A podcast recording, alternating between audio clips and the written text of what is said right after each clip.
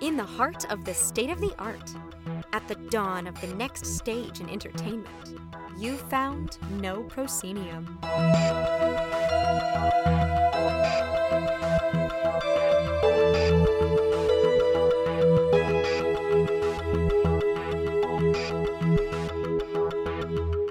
Have indeed found No Proscenium, the voice of everything immersive. I'm your host, Noah Nelson, and welcome to episode 429 of our ongoing exploration of the immersive cosmos. This week on the show, we've got a double header. First up, Amy Ashton and Mia Fiorella of La Jolla Playhouse's Without Walls Festival will be here to give us a preview of the fest that is headed back to the UC San Diego campus for the first time since 2015, this April 4th through 7th. That's coming up in just a little over a month. I mean, it's just coming up at the top of next month. Let's be real. Then Samantha Gorman and Danny Cannizzaro of Tender Claws, the studio behind no pro favorites like The Under Presents and Virtual Virtual Reality, are here to talk about their latest release, Stranger Things VR, which launched on Meta's Quest platform last week. Try to say platform challenge there, Noah. Okay, I'm carrying on. Before we head over to all of that, I'd like to remind No Pro backers of a few things they've got going on on their Patreon feeds this week. Oh, yes, there's quite a lot going on over there. For starters, you've got your Emmy Awards ballots. That is the No Proscenium Audience Awards. The full awards ballots are up for No Pro backers only. The special Readers Award is also live. Check the links in the show notes for both. But if you want to vote in all the categories, you gotta be a backer. If you're a backer right now, you also have access to the LA Invitational pre sale, uh, LA Immersive Invitational pre sale. We are on the verge of getting to announce everyone who's taking part in it. We should have more on that for you next week. But right now, the pre sale is open. That is also happening in April. The Sunday showcase is April 21st. It's going to be a fantastic time. And just added to the set of, of special things for the No Pro backers, this week is a 20% discount for Corinne Wick's Music Talks and James Lopez's The Final Seance at the 2024 Ampersand International Arts Festival in Williamsburg, Virginia. That's for you to use or share. That festival is coming up towards the end of this month, March, although I'm recording this on February 29th. Uh, it's coming up at the end of this month, towards the end of this month. Uh, and we've got a 20% discount to uh, two works from members of our immersive creative community who are there in Williamsburg, Virginia, as part of the Arts Festival uh, which was arranged by another member of our community. Thank you, Adam Stackhouse. All of that is on your Patreon feed if you are a backer. Speaking of, there are three people who are getting that this week that weren't before. Want to welcome three new backers to the fold. They are Amanda Berg Wilson, Ethan Cantle Voorhees, and Peter Nelson, no relation. March has begun, and we are on the march to expand our backer base, convert some free members into paid backers, get some folks who are hanging out in the Discord and on the Everything Immersive uh, Facebook group to contribute to the efforts here, make the tiny number that we have go up. Because here is the truth the old media is dying in front of our eyes, and the new media is struggling to be born. Now is the time of backers. And while we've been at this for 10 years now, we're still doing it on about 3K a month in Los Angeles. That's the main source of income for me. There are folks out there with way bigger budgets who have all kinds of paid people doing things. And you know, they're not they're they're not managing to do a fraction of what we do with pluck, gumption, volunteer labor, and my own ability to just be like, to heck with it. Let's do this. Imagine what happens when we have a budget. when we can commission editors to handle more and longer reviews, when we can commission writers to do deep dives into subjects and companies, when just imagine what we do with a budget. That's part of the vision of the future we want for NoPro, and we hope you want that too, to expand the work we already do. And we know a lot of you are already full fledged backers, so help spread the word. Let's get some converts to the cause. Immersive fans and creators should head over to patreon.com slash no Help us set the stage for the next 10 years of immersive arts and entertainment coverage. And you know who does that each and every week? Our sustaining backers. A big thanks to Samuel Mystery, Chris Woolman, Samantha Davison, Eric Shamlin, Elaine, Daryl, John Boulette, Cameo Wood, Jay Bushman, Jerome Joseph Genties, Kurt Collins, Ryan, David Bassick, Richard Ayers, Lonnie Hanson, Lecker LeCool, The Ministerial Peculiarities, and Jan Budman. Thank you all. You've made this possible. Let's go even bigger. That's it for now from me. Let's get into this doubleheader. It's spring training. It's time for doubleheaders. And I'll talk to you a little bit on the back end.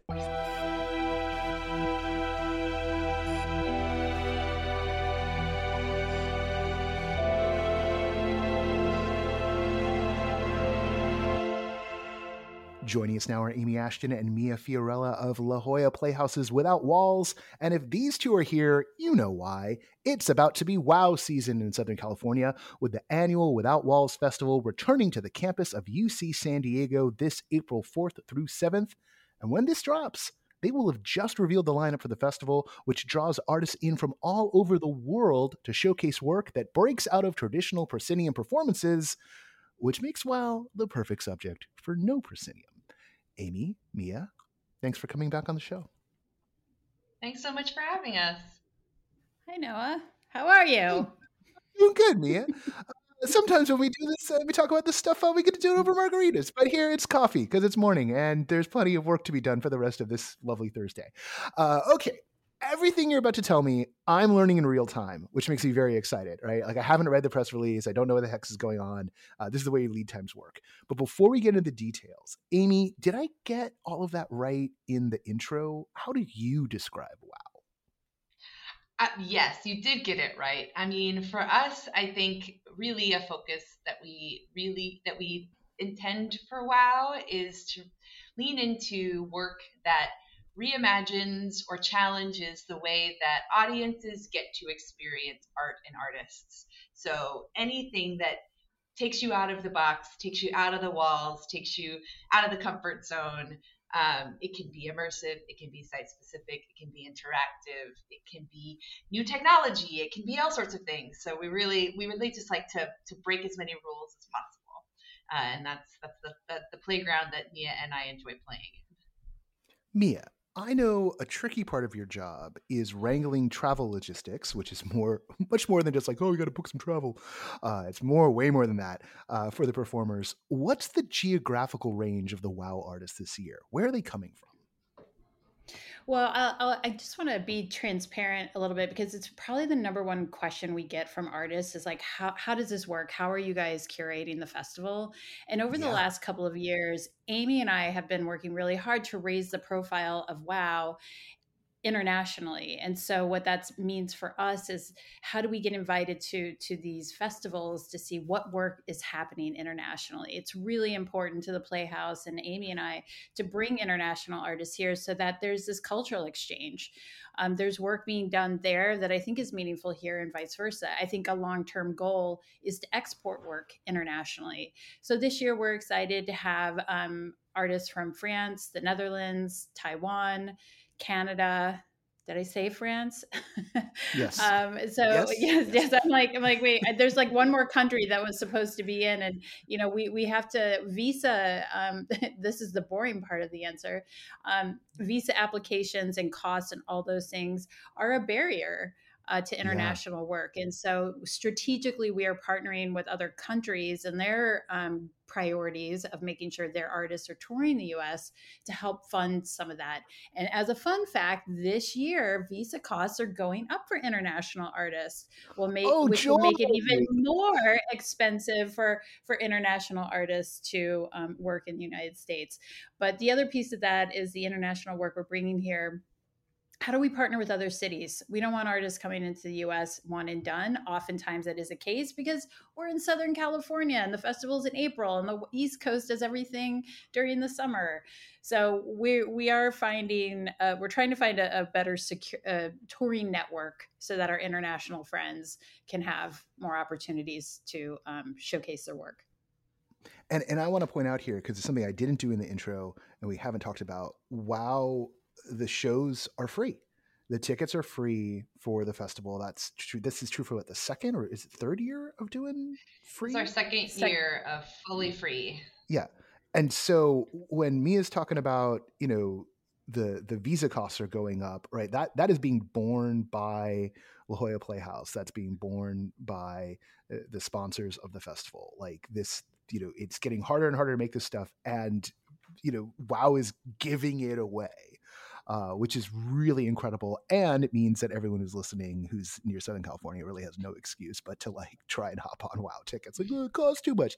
A day trip to San Diego is really easy. It's how I often do the festival uh, is is swing on down for the day uh, and and just s- stay very late. Um, okay, speaking of that, what am I going to be buzzing about? What is the No Pro audience going to be buzzing about over the WoW weekend? Uh, hit, hit start hitting us with with the goodies. Oh, okay. Um, well, we do have um, some returning some returning faces. So, and certainly some folks that I think the No Pro audiences are familiar with. Um, our friends at Mister and Mischief are creating a brand new piece. Um, they were last here in 2022 and uh, they created where they uh, world premiered their piece set in a uh, pirate radio station 40 watts to nowhere. Um, and they will be creating a piece that's actually based on uh, um, some personal stories where um, adult audiences get the opportunity to join a uh, a kids detective agency um, which is something that Andy, one of their uh, creative members, had, had a personal experience with, and and is utilizing a little bit of the uh, that story and that inspiration and their incredible uh, um, ability to create play and nostalgia and joy um, for adult audiences in this in this experience. So you'll join the you'll you'll you know you'll join you'll do the pledge you'll go out looking for clues and finding out finding mysteries and helping to solve um, potentially some real life mysteries. So it's going to be a really um, exciting immersive you know out in the world uh, just their brand of mischief i would say. Um, i think that will be a that will be a, a really really special one Oh, that's that's going to be exciting. I mean, uh, we're big fans of the work of Mr. And Mischief here. Obviously, Forty Watts from Nowhere and Escape from Gato before that, and and I did not realize that what Andy was working on was Andy and Jeff were working on uh, was was like a Encyclopedia Brown, Hardy Boys, like you know, uh, scenario. Encyclopedia Brown was like maybe my absolute favorite thing to read in in elementary school and like i would write little short detective fiction like in elementary school myself so that is a that's a lifelong one right there uh very very and, excited so just you know just andy just know coming in with high expectation no pressure i'll say no spoilers but at the playtest i was given fruit snacks and it did make my heart very happy Okay, good, good. That's that. That seems really smart. Hopefully, that doesn't get cut. Uh, don't cut the fruit snacks. Uh, that that's going in the permanent like immersive 101 deck. Don't cut the fruit snacks. Or what else do we got? What what else? What what other returning favorites do we have? Uh, our, our, one of our local companies, Blind Spot Collective, who it just does incredible work all over the city and, and touring and in schools. Um, they're they're back for I think I believe maybe their third year, mm. fourth year in a row potentially, um, creating a piece um, that's really rooted on campus, which is really exciting. Um, they have a number of UCSD alumni in their company um, and, and in their in their collective who are helping to create a piece, and it's set at, at Che Cafe. And if you've been to the UCSD campus over by La Jolla Playhouse in the theater district, you have seen this place. It is a remarkable spot. It you, it has um, incredible graffiti, and not graffiti, murals. And uh, it's a spot that for years has been run by the students. It's a student organization. We they're working directly with them um, to to collaborate on it. And They're uh, have an incredible history of protest and of uh, banding together and power of the student population here. Uh, they also have awesome concerts that I always walk by on my way up to see shows at La Jolla Playhouse, and I'm like, hmm, can I go see that? Uh, so I'm excited to finally get a chance to kind of get into Che Cafe, and they'll have a number of different scenes, and and it'll be a, a, an opportunity for the audience to join the movement. Um, and it's called IYKYK, or If You Know, You Know. Nice. I remember. Uh, I'll cut this out if I'm wrong. I remember one of Blind Spot's pieces was the one uh, that happened in the high school uh, in Liberty Station. You're yes. nodding, so I got that right. Good. Uh, that was like the first piece I saw of theirs, and I was so blown away by uh, by how just just smart mature design complete it was it, it, really it really matched the work to the space and it was also all high school students were the performers for that one and they were just doing excellent. Like it was it was so so good. And this sounds like it might be kind of touching on some of the same some of the, the, the same vibes uh, and so that makes me really excited to see sort of the the, the college uh, campus version of, of a show like that. So yeah, really really good. What what other what what else is coming along? Uh, this is literally me just finding out. Like so, this is, my, this is like the reaction video version of of when the pods. Like like cool. Like you know, Mr. Mischief, Blind Spot. What else have we got? Um, I was gonna I was gonna just highlight one more piece, and this yeah. is something that you th- those are pieces that you'll need a reservation for. As you mentioned, everything's free, but because of because they take place, you know, with actors and the story is interactive and things like that, you know, it's a, it's a bit of a commitment, right? You want to get a, a, reservation, and it has a limited amount of audiences who can who can participate in each uh, in each experience. Though, if for some reason you don't get, get in, can't get a reservation, please show up. We always are able to get in, you know, folks we fill in because this is a free festival. Um, but one of the pieces that will be, you know, we have a lot of street theater, a lot of kind of outdoor art that is available all day long for for audiences, particularly audiences who aren't necessarily plan ahead kinds. And one of the mm. pieces, one of the pieces coming from France um, called Emergency Exit, which is from a company called Adhok. Uh, this is part of their triptych that explores um, life and aging, and this is the piece that uh, that actually really explores uh, the the later part of our life. And uh, the idea is that a group of folks in an assisted living home take their lunch trays to the street and they have their own emergency exit and they shenanigans you know happen amongst the crowds and and uh, they they really celebrate life and break free. And it's a um, a really, really silly, fun, beautiful exploration of uh, kind of what is what it is to age and what it is to uh, take uh, take charge of that part of your life. Um, and I think that we don't get to often see these these faces, these bodies, these folks in this work. Uh, it sometimes feels like a like a young man's game, hmm. and so I'm really excited to uh, to have that kind of a, a perspective included in, in the festival this year, especially amongst this like vibrant college campus full of those young folks. And are, are all the audience uh, are, are, all those artists coming over? Like, are they are they artists of that age coming over to to perform this piece, like from France? They oh, wow. sure are. Yeah. They sure are. They're traveling very far for this, and uh, they've been navigating the visa system with you know, eh, which is you know its own technological nightmare. So uh, it's been they've been incredible, and we're really really pumped to have them here. Very cool. All right, what else do we got? Pushing it over to Mia. Mia, what Mia, what what what what do you have on deck?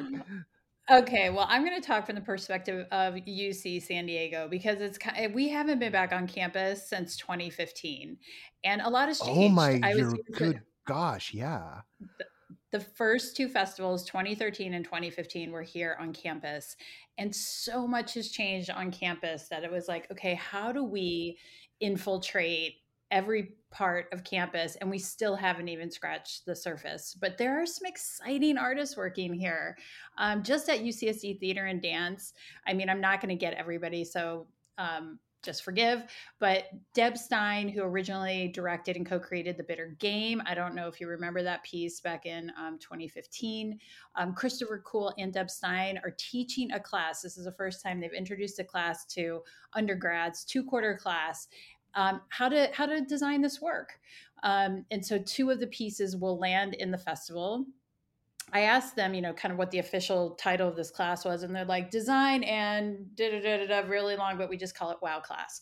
So that's amazing that we have Wow class um, in the festival, and and we're lucky because some of the folks involved with those projects are interns at the Playhouse. So there's a lot of involvement that Amy and I have, and we're seeing producers rise out of that group as well as artists. So I think for the future of the field, it's it's exciting to see this finally in motion. Um, obviously, Robert Brill is there, who is who had projects early festival days. Um, Vanessa Stalling. Um, there's so many incredible. Uh, Bobby McElver, um, who does a lot of work. So we're we're so lucky to have that that staff, the faculty here. We're also working with the Stuart Collection. There's a piece called Fallen Star, which is a house that sits on top of the Jacobs Engineering School. Look it up, Google it. They're amazing pictures. It's by a South Korean artist, Do Ho Suh, and there um, we're going to open fallen star just as a uh, activation because the house itself and and going inside this house and the kind of the equilibrium or the offset of that is really exciting. But the one of the ucsd theater and dance classes are setting a piece there called fallen stars um, the Mandeville Art Gallery, which is really close by, is doing a, um, a piece called Bodily Autonomy, and we're gonna um, it's it, there's a there's a piece of it, uh, the saliva exchange that um, will happen on Thursday evening, so you can go in and swap spit with folks. So we're excited to see how that goes. Um, we huh. also, um. I know, I know. I mean, like, I, look, I don't want to get into the weeds of it, but Google it. There, all the things why we're going to swap spit and talk about what it means to give your DNA. What does that mean for the conversations around access to to that? Um, so that should be fun. We're partnering. Our, our, our, main partner for the festival is Art Power, and they have commissioned a piece from Princess Lockerooo that will take place on Thursday evening on at the new amphitheater stage. Across from the amphitheater stage is a design and innovation building. Well, this place is kind of exciting. There's four stories of innovation, starting at the basement level to um, design makerspace to to completion of the innovation projects that people are working on. We're doing a vr piece. This is the first time in the festival we're oh, doing oh, yeah. a vr piece origami air called folding futures. We are we have there's a phd student um, that's doing a 10 minute vr piece the birch aquarium. I um, ash uh, smith and robert uh, Toomey, who you know, um, are, are, doing a test, a, a, fish phone booth for the Birch Aquarium. So they'll be testing out that project there. So that's going to be an experimental space of, of a lot of different types of innovation. So that'll be a first for the festival. I'm sure I'm missing some other things happening on UCSD, but there really are um, incredible artists that are working here and students that are creating work and we hope that in future years at the festival that we'll continue to showcase that work I'll have us going to go through some more of, of, the pieces in a bit, but with this year's curation, sort of what's did you come into it with like a, a theory because you were going to be back on campus and and wanted to do some deliberate showcasing there and kind of lean things that way, or did you has the the the assemblage sort of has it come around a theme or has it kind of come out of what you've been seeing and what's been where where you see the art going based on what's been been popping up on your radar? Uh, we've definitely had a lot of inspiration and a lot of conversations around the space and around UCSD, the campus itself. Obviously, like Mia mentioned, the Stuart Collection, which is a, just a whole slew of incredible public art, public art pieces that are all over campus that are they make for perfect backgrounds for interesting art. Um, all the nooks and crannies and also the kind of the the reality of what a what a living what a living campus is that we, there are just gobs of students and faculty and there's an incredible amount of investment in um, in innovation here and that is what wow is. Wow is innovative art and so really trying to lean into all of the facets of this. This is a much larger footprint. Um, if you've been to the last three festivals at least this is a much larger footprint than uh, liberty station or certainly the shell which is where we were last year. Um, we're going to so, so navigating that for us to make that something that is really um, accessible for audiences because um, I think it's a really exciting opportunity. People who come to the Playhouse often never get to see some of these amazing places on campus, or there are students who you know live in their siloed part of campus, and we can get them out and get them into into our, into the other parts of of this uh, incredible little mini city as it is, um, uh, and really highlight some of the new developments too, like the, the incredible Epstein Family Amphitheater, the Design Innovation Building um, places that uh, I think may not have completely been explored in these ways. So we're we're we're really excited by that, and that has and then every time we walk into a new building or a new spot, not only are we saying, can we use your stuff, can we take this over, but like who is making stuff here?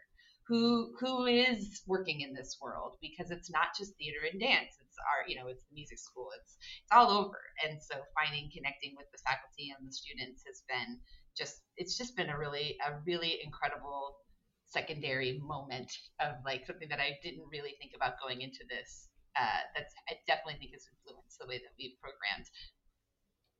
Well, and the festival's always had this this great vein of like mixing different artistic disciplines, right? Like I know when I go to WoW, I'm going to see theatrical pieces. I'm also I know I'm going to see dance performance work, and then there's always like surprises like last year when the the collab with the symphony and that something was like completely music based and that there's there's a little bit of a tech angle to it and just this this confluence of styles and forces and already in the lineup you know seeing obviously some theater pieces a, a first xr piece vr piece.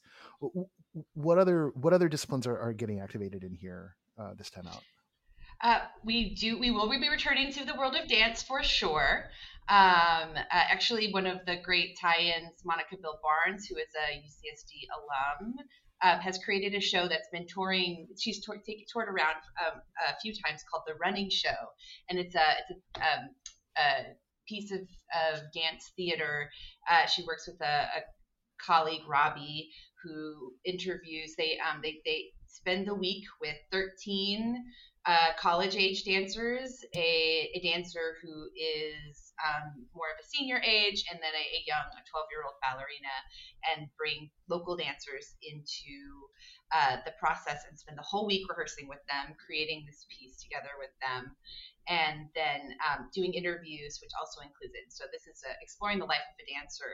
Uh, it's called The Running Show, and it is really special piece of documentary theater in a lot of ways. Uh, and while it may be the more traditional, most traditional version of you do sit and watch this show, it's got some really, really special community ties, and it will be it will be you know Monica's return to her to her place that she's always uh, you know started from. So uh, the faculty who knew her are still here. There's a lot of excitement on campus about having her here. Um, so that will definitely be there. We also um, are going to have some some installations, some art installations. We're working um, Liberty Station, one of our other amazing partners, is going to be uh, going to be sponsoring a, a, piece that will be here called Reflection, which is literally just a, a you know a, an installation that folks can interact with. Um, it's really dynamic and beautiful and uh, really picture you know picture ready. So that will be a very cool. Uh, not you know that that'll just be something you can play with. So we're excited that that will be kind of around for folks to experience. Um, and then I don't know, Mia, do you want to talk about uh, 59 Acres? Yeah, so um, a WoW returning artist, Marike Splint, who I know you know, Noah, um, is has created a custom piece called 59 Acres that will is is um, that will start at La Jolla Playhouse. As an audio piece and will move through campus, and is exploring the architecture, the environment, how you see San Diego came to be, how innovation and design interacts with the environment and vice versa as close as we are to the ocean, how does that influence innovation and design and how these things work together? She's also looking at plant life and the design of, of uh, around us in terms of like indigenous plants that are, are here or some that aren't, and how that's affecting uh, campus life. So that will that's a pretty exciting project, um, and will launch at the festival, but we'll be here. That we'll have access to it for a year. Oh, wow. And she did a similar project in LA. She did a similar project. Um, for University of Pennsylvania, uh, Penn State.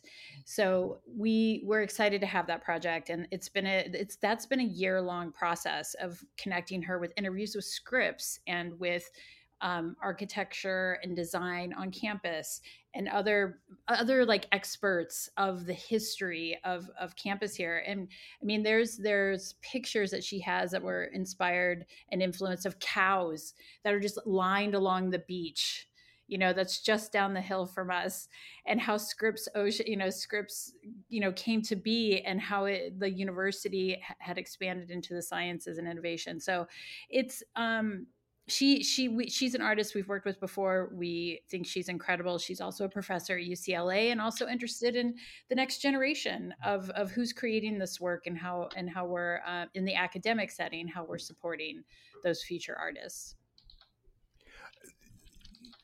the, I imagine the 59 acres refers to like the the footprint of yes the acreage of the yeah. yeah.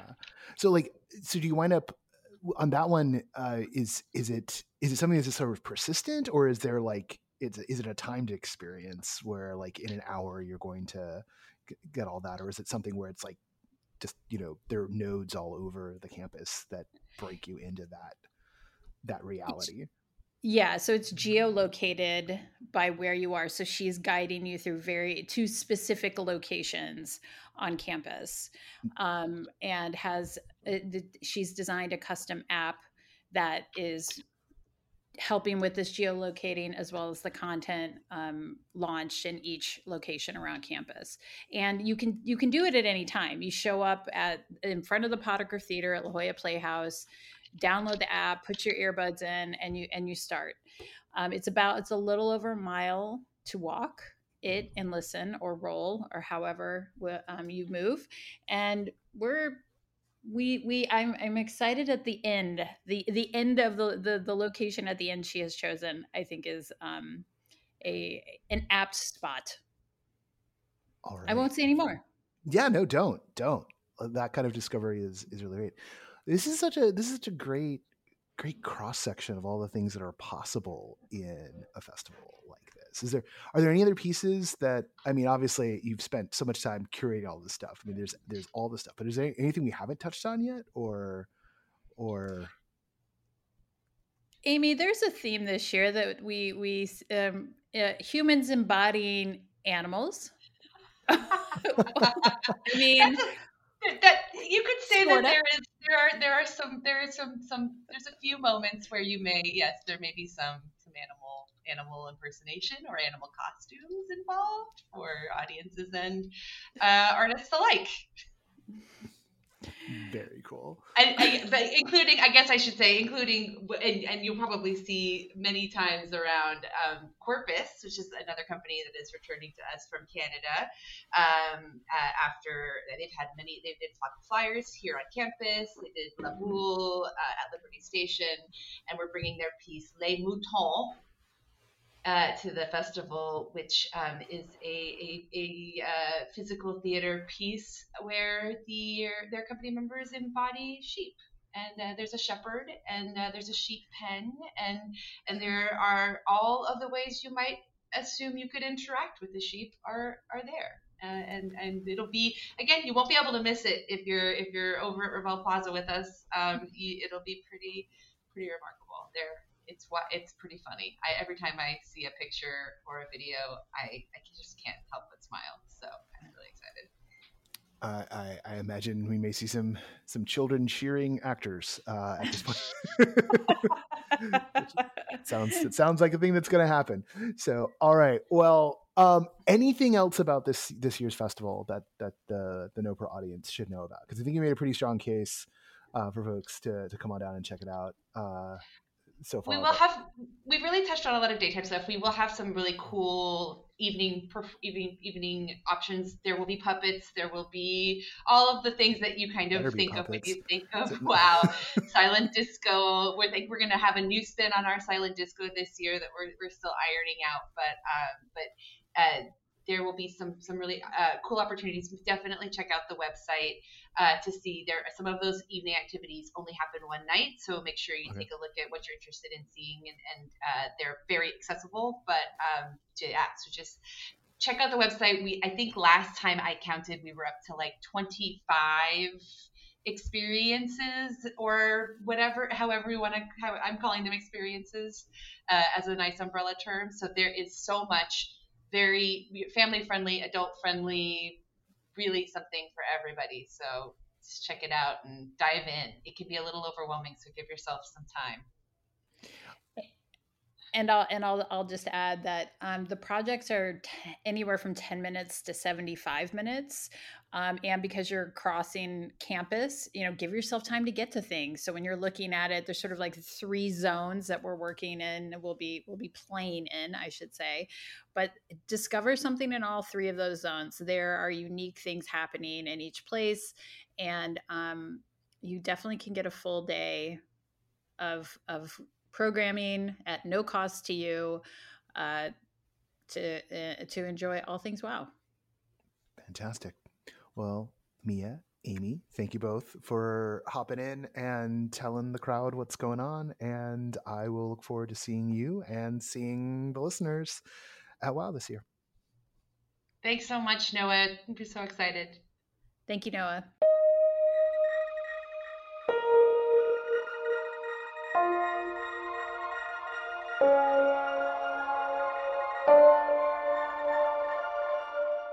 Joining us now are Samantha Gorman and Danny Cannizzaro of Tender Claws, the studio behind NoPro favorites like The Under Presents and Virtual Virtual Reality.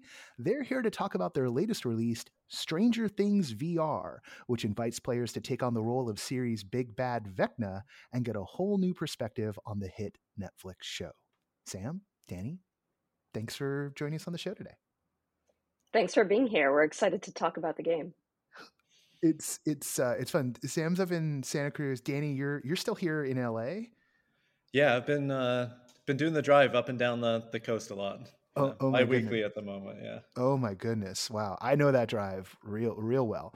Um, okay, so that's that's to let everyone know where we're at. That's the one off book thing right now. Um, let's get into this. This is a huge release for you guys in terms of like uh, you've never I've never seen you guys get to play with a big piece of IP like this before. So it's kind of exciting uh, to to watch sort of family friends play in big big sandboxes.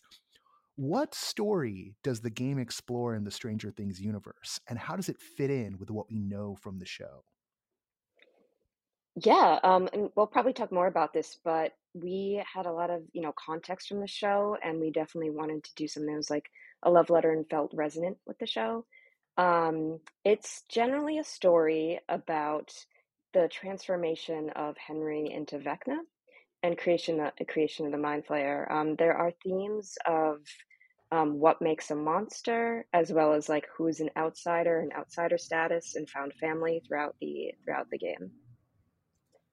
And I think positioning wise, it most of the game takes place in the timeline kind of over seasons one through four of the show. And it shows events you might have seen in the show from a different perspective, or it'll take some small moments from the show and expand them into kind of like larger chapters in the game. I was I was really struck by how we were plunged right into the aesthetic and and like right from right from the title screen and then that carried on into the the first sort of core sequence of the game Uh, it was just okay, boom, we're we're in Stranger Things, and we know exactly where in Stranger Things we are. That was super impressive. Who who pitched whom? Like, how did this come together? Who pitched whom on making this all from the point of view of of Henry slash Vecna? Like, chicken and egg time here. So, it actually started, and we our first pitch for the game uh, happened before season four had come out. We had no access to season four. And we were pitching on the idea that we wanted to create a VR game that took place mostly in the mind spaces of the characters, in the memories, in the dreams. Uh, Eleven has those sequences throughout the first three seasons where she's telepathically kind of projecting herself into the void. And we're just, as you know from our past projects, these are the spaces we like to work in. We like to work in these kind of like uh, impossible um, poetic spaces, and Think VR does a really good job of that. And so we pitched them uh, a game that was mostly in the minds and kind of of the characters itself. And then I think as season four started coming out, as we started getting the um, starting talking with them and getting the scripts and stuff, they were also thinking that direction. The big bad villain ended up being a character whose main power was the ability to get inside and corrupt memories and uh, so I think there's just a lot of kind of synergy with like where we were thinking would make a good experience and what the direction they're taking the show.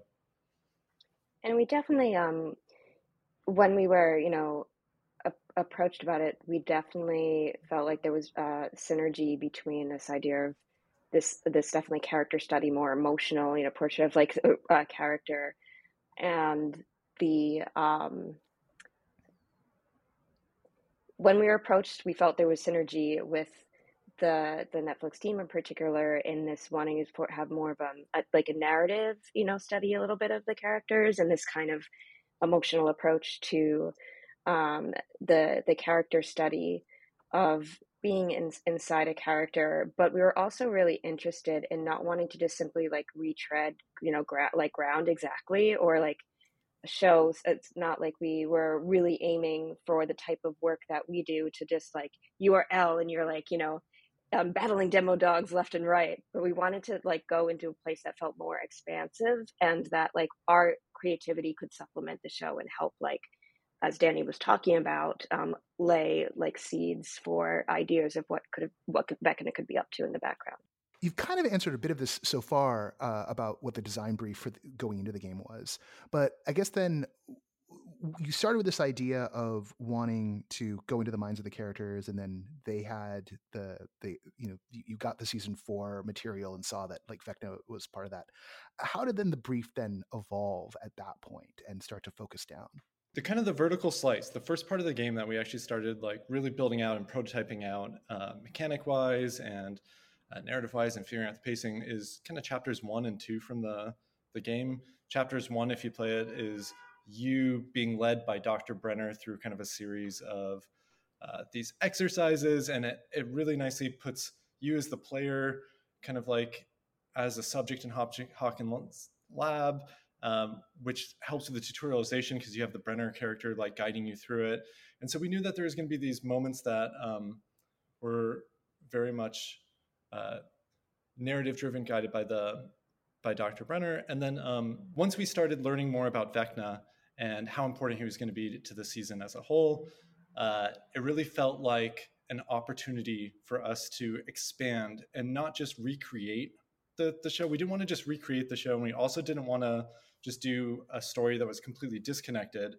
But what we felt the game could really provide is um, a different perspective on a lot of what had already happened in seasons one, two, three, four. And so once we knew that uh, we were going to have the player inhabiting Vecna a lot, that started leading leading to specific mechanics, such as like vine walking, or there's the iconic moment in the show where Vecna pulls himself up in the attic and goes into his own mind palace. And we immediately knew that that was going to be a beat that we wanted to include to let the player like also use the vines to pull themselves up and to go into that that red mind space as Vecna. I think our process too, it just is the way it's always been in our studio is so iterative in terms of it's not like there's a script and then from that comes like the idea for the mechanics or it's not like uh, we you know prototype and then we create a script from that. Um, there's themes that like kind of resonate like are resonant or like inspiring like they're um, was thinking about the void and like the idea of like memory space and haunting and inhabiting memories and could lead to different forms of like okay well you know how exactly is that represented in some of the characters minds which then can lead to some sort of mechanics of um, for instance like in chapter three you know you're um, you're running from from vecna through these different slides in a, a um, one of the 3D stereoscopic, you know, things in the 80s that you could press the button and switch different slides. And thinking about like um, pushing VR as a medium forward as well at the same time, and what kind of lo- like like locomotion or ways of navigating could be interesting within the conceptual frame of the character and the event that was happening. I, I love the the viewfinder viewmaster moment because it's it's also resonant with uh, virtual virtual reality. So it felt like a real like the aesthetic of Stranger Things meets the aesthetic of of Tender Claws, like you know, in a perfect Venn diagram overlap, and that that and that the chapters have different mechanics and different modalities and depending on what point of view you're in you're interacting with the world in a different way and but it's also in a way that's really clean because it's in that chapter format. So like this this kind of like rethinking and mulling over and and kind of not just looking at the world in the game from a different perspective, but but you know acting through different lenses, literally through different lenses, multiple times. Um, you got to work not only with some of the material from the show in terms of the audio, but actually with the show's talent, like Jamie Campbell Bower, who plays Vecna, voices Vecna for the game. What did that mean for y'all as a team to have like him, to have like Matthew Modine, who of course is, you know, self kind of an icon of the 80s like be part of your actual process this time because you work you've worked with a lot of actors over the years. That's been one of the, the joys about uh tender work and here here's some some folks with some mega wattage. Yeah you know i mean we definitely wanted um in our game in particular brenner and henry and this sort of uh eldritch horror version of you know brenner is like that the hearts of like driving the the momentum forward. And it was really um, important to us and really actually uh, meaningful and special to be able to have the actors who had brought those characters and embodied those roles to life um, represent them in the game and to be able to work with them. Um, yeah i you know i've i've directed um, i really enjoy working with actors and i know i've, I've directed a, a few before. And there's always a really special moment when you're in the room with someone and you're hearing your lines or the lines of your team iterated through their voice and it's becoming real to you and it's becoming you know you're like oh you can feel it in your your body or your feet the vibrations of like that moment and in particular for me um working with um matthew modine is really lovely and they're like both like really game and really present and really supportive of like our ideas um but like the, the special moment in particular was um, I didn't realize that Jamie Campbell-Bower's voice. He's doing a lot of that from Henry to Vecna and back again, just naturally. And to be in the room with that presence is like it was really astounding. What do you mean, like he's doing it now? So, like he's he's going through transitions in the vocal booth as he's moving from from voice to voice.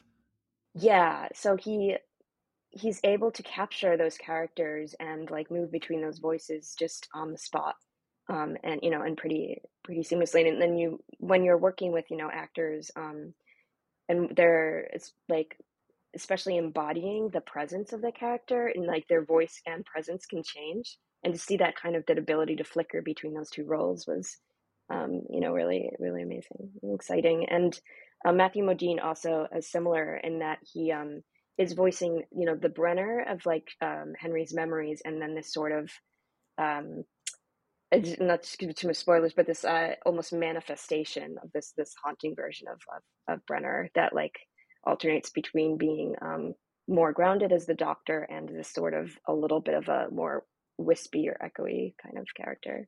Okay. Danny, is there something you want to add?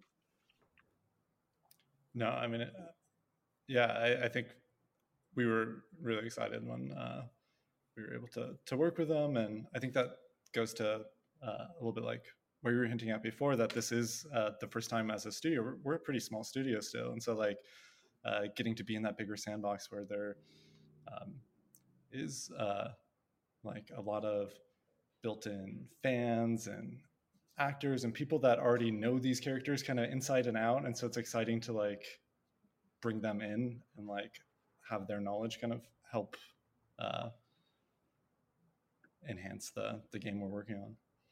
And also you kind of get to be on on the other side as well like get, get into the process and sort of see how how the sausage is being made for for that show uh, in, in, a way that like not a lot of people who aren't working on that show get get to do. That's got to be also a bit fascinating.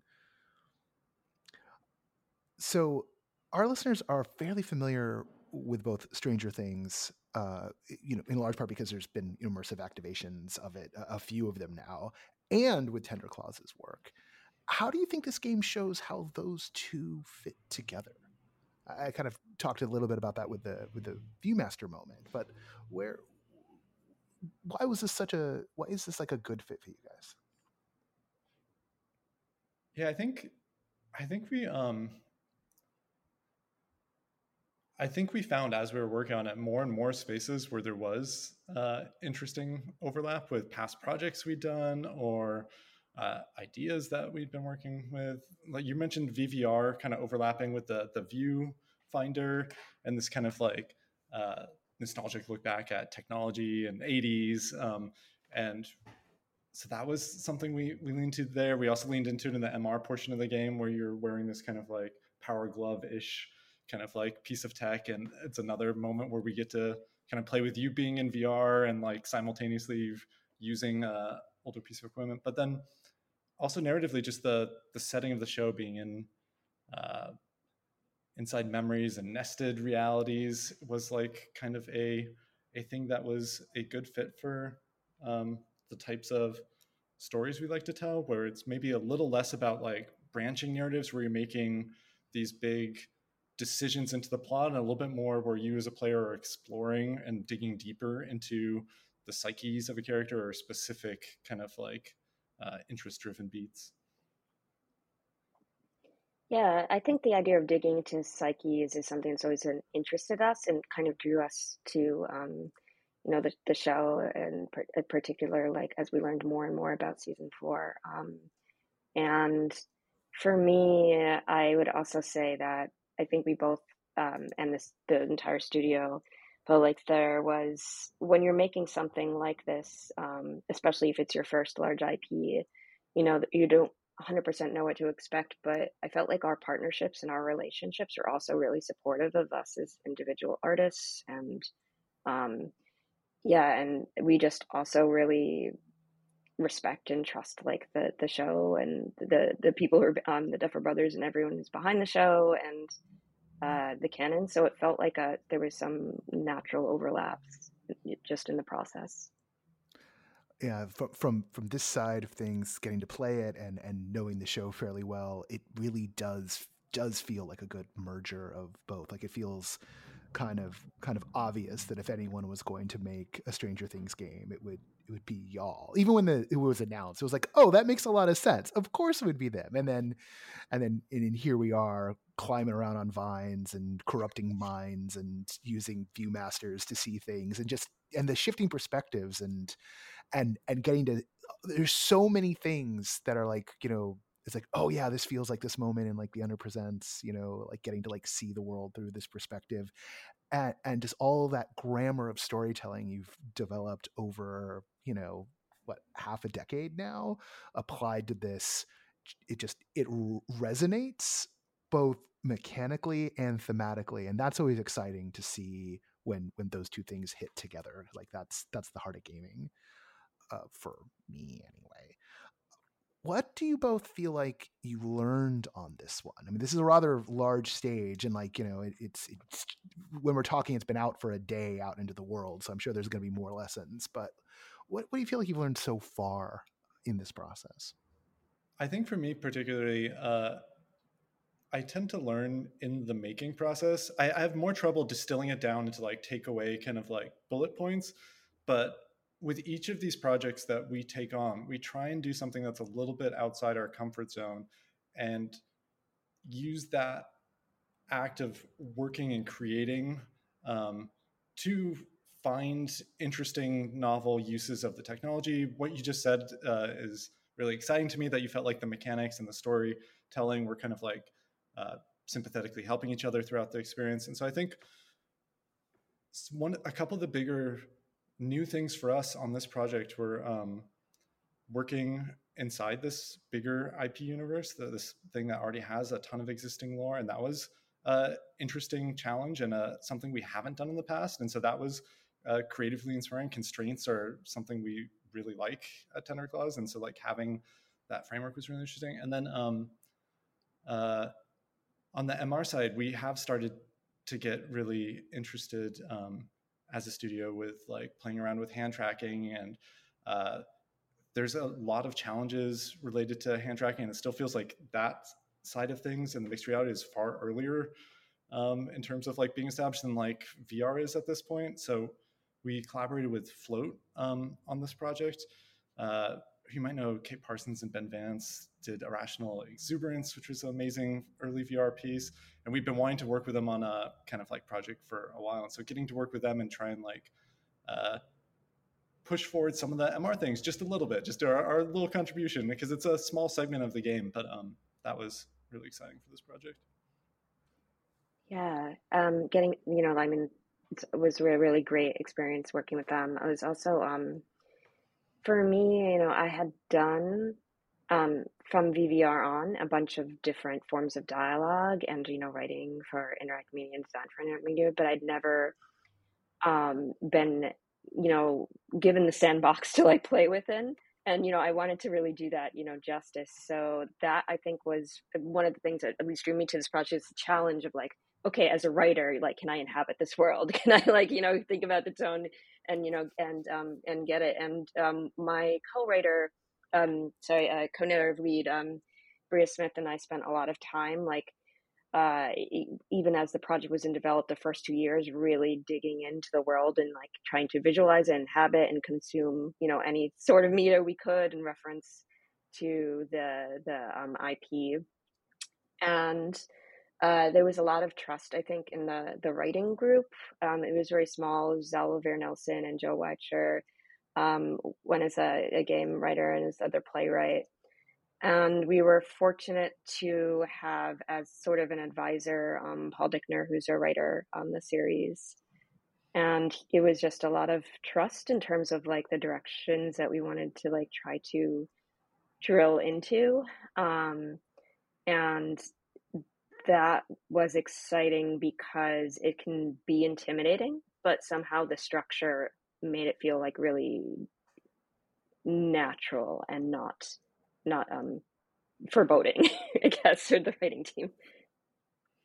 Well, I think it's on the story side and and on on the the interactivity side. I think this has really paid off. This feels like a real natural expansion of the Stranger Things universe, and it's kind of been, which has been kind of remarkable. Like uh, Netflix has done a, a really good job as it it it spiders out into these different immersive forms, and to now have the virtual reality version uh, of a story set in in that world, and, and, one that feels more of a piece than a lot of other ancillary material that's been developed for it. Uh, like this feels like a, a, a, real and true Stranger Things story. So congratulations to you both for that, and you know, congratulations on getting it out there. So thank you both for being on the show. Thanks. Thank you so much.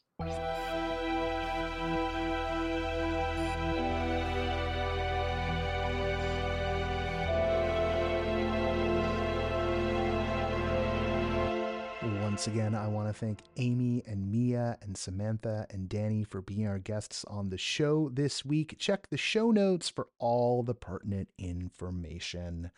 It's always fun to have the theater folks and the VR folks in the same episode.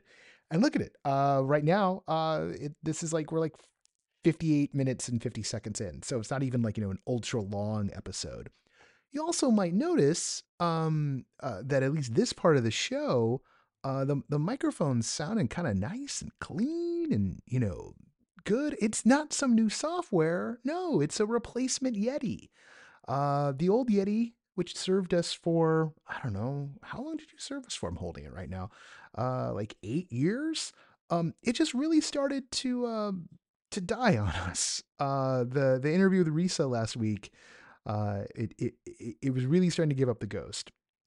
So over the weekend, I went to Best Buy and I picked up a Yeti X. Don't buy a Yeti X. Uh, Yeti X's, even though they have a headphone jack on them, just like the Yeti does, uh, it's not true live monitoring.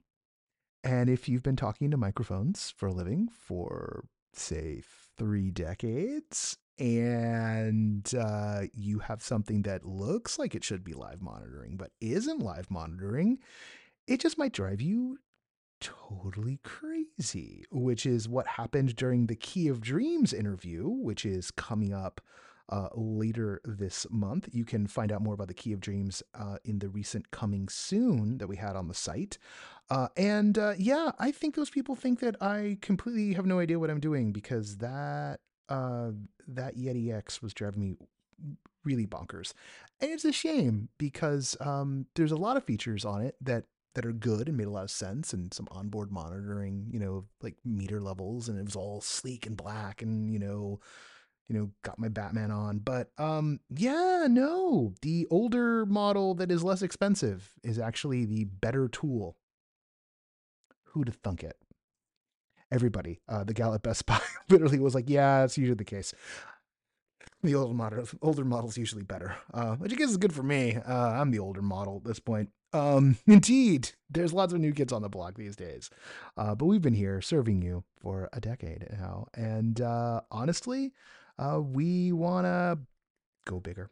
So, uh, absolutely sincere. Uh, I know everyone who's listening right now is almost certainly a backer. Uh, if by the odd chance you're like a lapse backer or something, it it really significantly makes a difference. Um, if you are a backer, please don't take this as a you know please give more money we want more backers. We want more people actively participating. And uh, part of that active participation is help spread the word.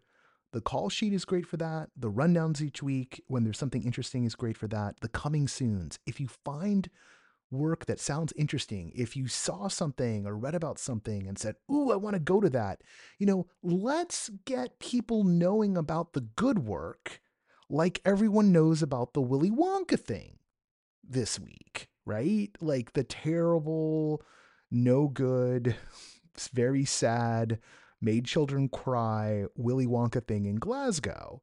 It made international headlines. Everybody knows about it now. The whole world knows about it now.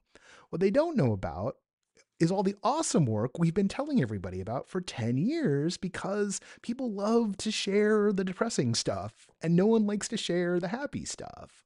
I'm guilty of this too. But you have so much power. And we put all this stuff out there specifically to help you do just that. And part about making that noise are the audience awards, which are coming up if you are a backer, do check your Patreon feed, get your ballot, vote. A shockingly low number of people have voted so far, which is frankly an embarrassment. Uh, please let's make this real and good. And if you're not a backer, think about becoming a backer so you can vote in all the categories. But there's also the Special Reader Award, which is open to everybody. It means so much when we see you sharing the work because it means that that tide, that you know that that tide everyone talks about, the rising tide that raises all boats, right? You are the tide. We're the water, but you are the tide. So let's rise. All right. That's a, that's a fun place to end it. This show is brought to you by a whole lot of people who work very, very hard uh, and who have also put in a lot of effort over the years. Uh, the associate producer of this show is Parker Sella. Music for No Proscenium is by Chris Porter of the Speakeasy Society and Solar the Podcast. Special shout out to the entire No Pro editorial staff who do all of this because they love it. And indeed, one day I hope that I get to remunerate them in actual cash and not just kudos. Another special thanks to Siobhan O'Loughlin, who voices our intro. And this podcast, all the bits and bobs and whatnot, and all the flubs and the bad edits, well, that's my fault. I'm Noah Nelson. And until next time, I'll see you at the show.